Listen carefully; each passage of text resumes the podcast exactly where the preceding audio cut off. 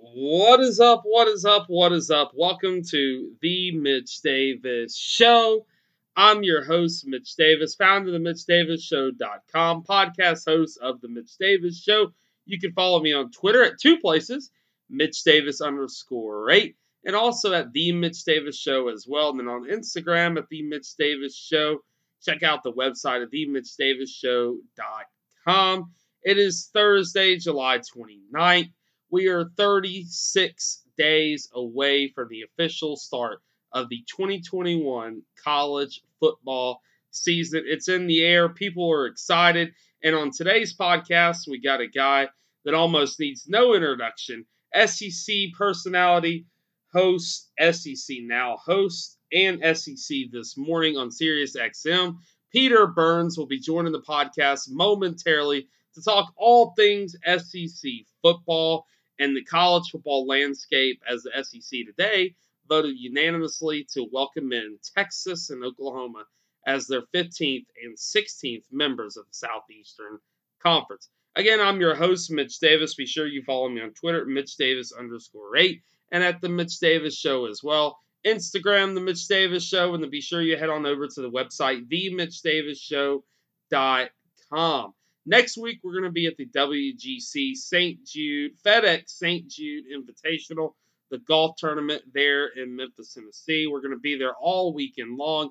It's going to be one of the most exciting times to be a Memphian and to be a golf fan in the city of Memphis. And on the podcast next Monday, I'm going to be joined by Buzz Baker, formerly with Jefferson Pilot Sports, currently with the Big Blue Sports Network and also the SEC Network as well. Buzz Baker will be joining me to talk all things Kentucky basketball and a little SEC expansion talk as well. At this time, I would like to welcome in Peter Burns to the Mitch Davis Show podcast.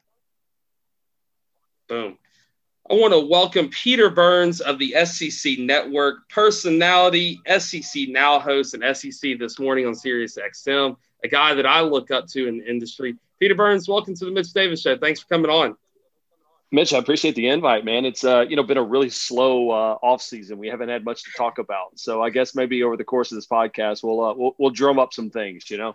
and I tell you what, uh, today was a weird day. Today is Thursday, July 29th. My dad will get on to me if I don't say the date. It's July 29th in the podcast.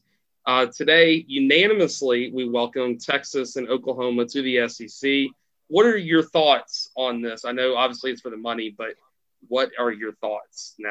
Um, I mean, listen, I mean, part of the reason why I love the SEC is that you have so many iconic schools, right? And so many iconic different programs from Mississippi State baseball winning a title to, you know, the history of Archie Manning and Ole Miss, LSU, Georgia, Florida, Alabama, Auburn. I mean, all of the schools have their own unique uh, prestige about it. And when you think about kind of brands of college football, it's hard to not look at Oklahoma and Texas, and not just in football, Mitch, but every sport – about the tradition and and just the history and the pageantry of those two schools. So I mean, you know, when it became kind of a, a just a rumor that bombshell that dropped last week over at SEC Media Days, uh, like it's crazy. Like I'll tell you this story. I, I, I joked around on my Sirius XM show. I'm never taking a nap again in my life. Okay. So, uh, you know, when I did the SEC this morning, it's on TV all week for media days. My wake up call is like 4:15 a.m. Okay. So I do the show and then we do a bunch of interviews and meet with the coaches and players. And, you know, that day on that Wednesday, man, it's like three o'clock and I'm just, I'm, I'm, I'm done. I'm toast. I'm like, you know what? I'm going to go upstairs. I'm going to take a little 20, 30 minute nap and just got re energized for the rest of the day. So I go, you know, take a quick nap and I wake up and there's like seven missed calls and like 59 missed text messages. And I'm thinking, oh my God, like Mitch, I really thought like, like something had happened with my family or something, right? Like uh, I get worried, and all of a sudden I, I hit, I, I check my my phone, and it's like, did you see this? Did you know this? What can you talk say about it? Texas and Oklahoma, and we were shocked. And you know, I'm I'm pretty tied into the league and know everybody in the league office extremely well, and I had zero idea that any of this was about to happen. So. Um, it's uh it's really exciting, man. It's I, I, like I said, I'm I'm pumped, and you know I, I know it's supposed to be 2025 is when it's allegedly supposed to happen, but you know I I I wish that they would just pay the buyout, Texas and Oklahoma, and say, hey, let's just let's just start in 2022. Like I'm I'm chomping at the bit to get this going like right now.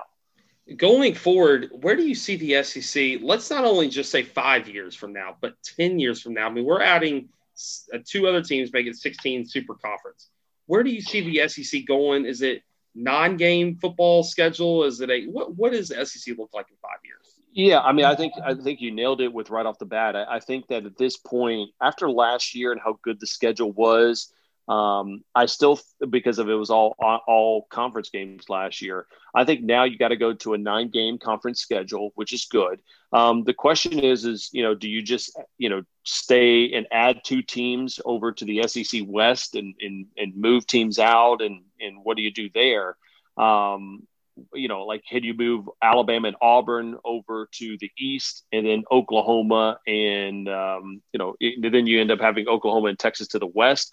That's the easiest. I, I'm a huge fan of the pod system where you know I tweeted it on my Twitter account and we had it on our show about kind of putting everybody in a regional pod and you play those pods um, and that way every school is at least facing a different school every other year you know, like right now, sometimes you won't have Florida go to Alabama for 12 years or something like that, you know? So I think it would be nice to have a little bit more of a cool, cool rotation.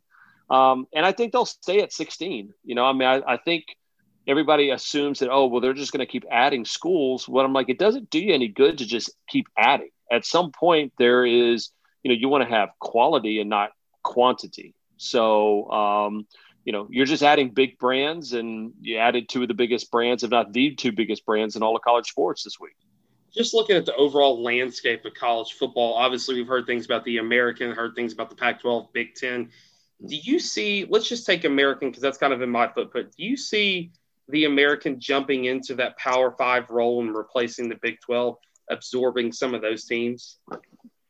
Well, I mean, uh, you know, maybe it's something that they can kind of merge because there's there's definitely some really good teams over uh, in, in, the American. I mean, you look at what has happened over the last couple of years, and they've been they've had some fantastic players. And you go with the look at the NFL draft; they've had some good players as well too. So, um, yeah, in fact, you go back and look at the American compared to the Pac-12. Uh, I mean, honestly, that, that has been some of the best football that's being played. So, yeah, I, I I don't know. I really think it's too early to tell right now because there's so many different ways you can cut it. You know, I mean, if you're the Pac 12, do you go merge with the Big 12 and say, hey, let's just get together and put all our teams together? Or if you're the AAC, do you look at it and go, hey, listen, we either can merge with the Big 12, or if you don't want to just completely quote unquote merge, how about your teams just come with us? So, it is just it's a mess and i think everybody's trying to say well we're not going to change but you have to change right? Like the SEC kind of created this first part of realignment. And if we remember what happened the last time, once once a little bit of realignment started, a lot of it kind of followed. So um, I, am very curious to see. I mean, I said over about a year and a half ago that the Big 12 should have gone ahead and say that uh, the Big 12 should have gone ahead and tried to to take a bunch of teams to the Pac 12 like they should have reached out and tried to get, you know, Oregon and, and USC and UCLA.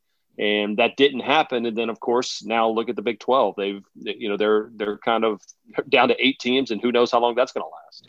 Before I ask you about this season in particular, I want to ask you about the leadership of Greg Sankey, who arguably is the yeah. most powerful man in college football in all of college athletics. Not only just with this realignment stuff, but also kind of go through a little bit of the COVID stuff because it was Greg Sankey that said, look, we're going to figure out a way to play. And the SEC successfully had a very successful season last season. Uh, yeah, I mean, it's successful in the fact that the season was, was played and, and, and you try to do it as safe as possible. And I think, you know, it took bold leadership to say, listen, you know, we can, we can try to make this happen, um, but we need to be smart about it. And I, I, I think, and, and one of the things that I've learned over the last couple of years with Greg is that he truly does care. Like everybody thinks, oh, look at this guy. He only he's you know the SEC is only out for money and, and blah blah blah.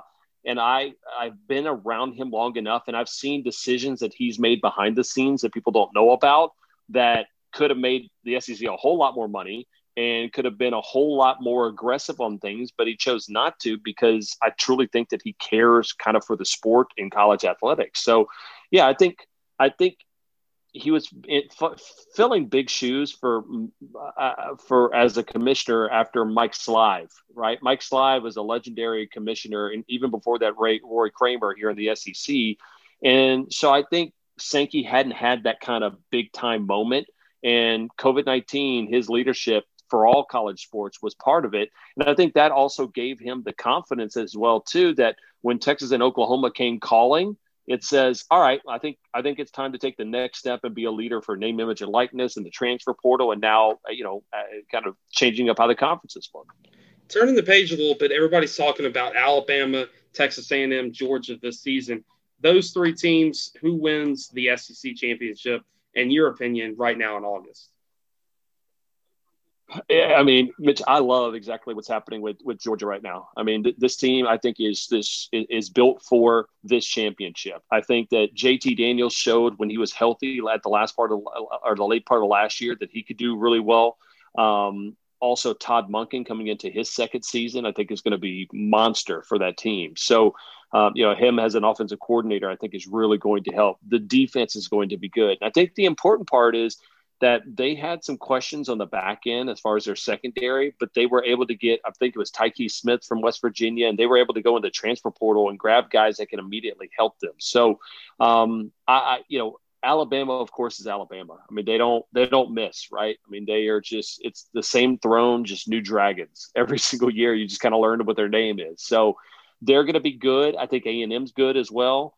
Um, but truthfully, I think when it comes down to it, if Kirby doesn't win it this year, it's like, oh my goodness, like this was the squad that I thought that they could do it. So ultimately, I think it's the uh, I think it's the Georgia Bulldogs, and I think it's actually wide open in the West this year. Two teams of the most interest uh, so far at media days: Kentucky and Ole Miss. For rightfully so, Lane Kiffin's building a great program down in Oxford, and Mark Stoops has done a heck of a job at Kentucky. Talk about Ole Miss first. What do you expect out of the Rebels and Matt Corral? Um, well, I expect a whole hell of a lot of points, right? I mean, I think that's part of what Lane brings, and and and Jeff Lebby, you know, bringing that offense, and they've been fun to watch. And Corral, I mean, I think he's going to put up Heisman type numbers. The problem is, is Lane Kiffin was joking about it today. Like, what's he want to see this year? He'd like to see the opposing team actually punt. you know, like I mean, it was like playing Ole Miss was like playing air last year. You know, they had zero defense, so they've got to get a little bit better with that. Um, and on the other part about it, I don't know if I have a coach that I've grown to like more covering this conference than Coach Mark Stoops. Um, I just feel like you know he he works his he works his butt off. He always has a little bit of a chip on his shoulder. Um, I feel like he does things the right way, and you know he's he's kind of what I envision in a coach kind of building a program. And it's tough because, hey, you may not have the recruits that Georgia or Alabama or LSU get, but how he develops his players is amazing. And I, I wish we had more coaches like Mark Stoops um, in, in all of college football and really all of college athletics because I think we'd be a whole lot better for it.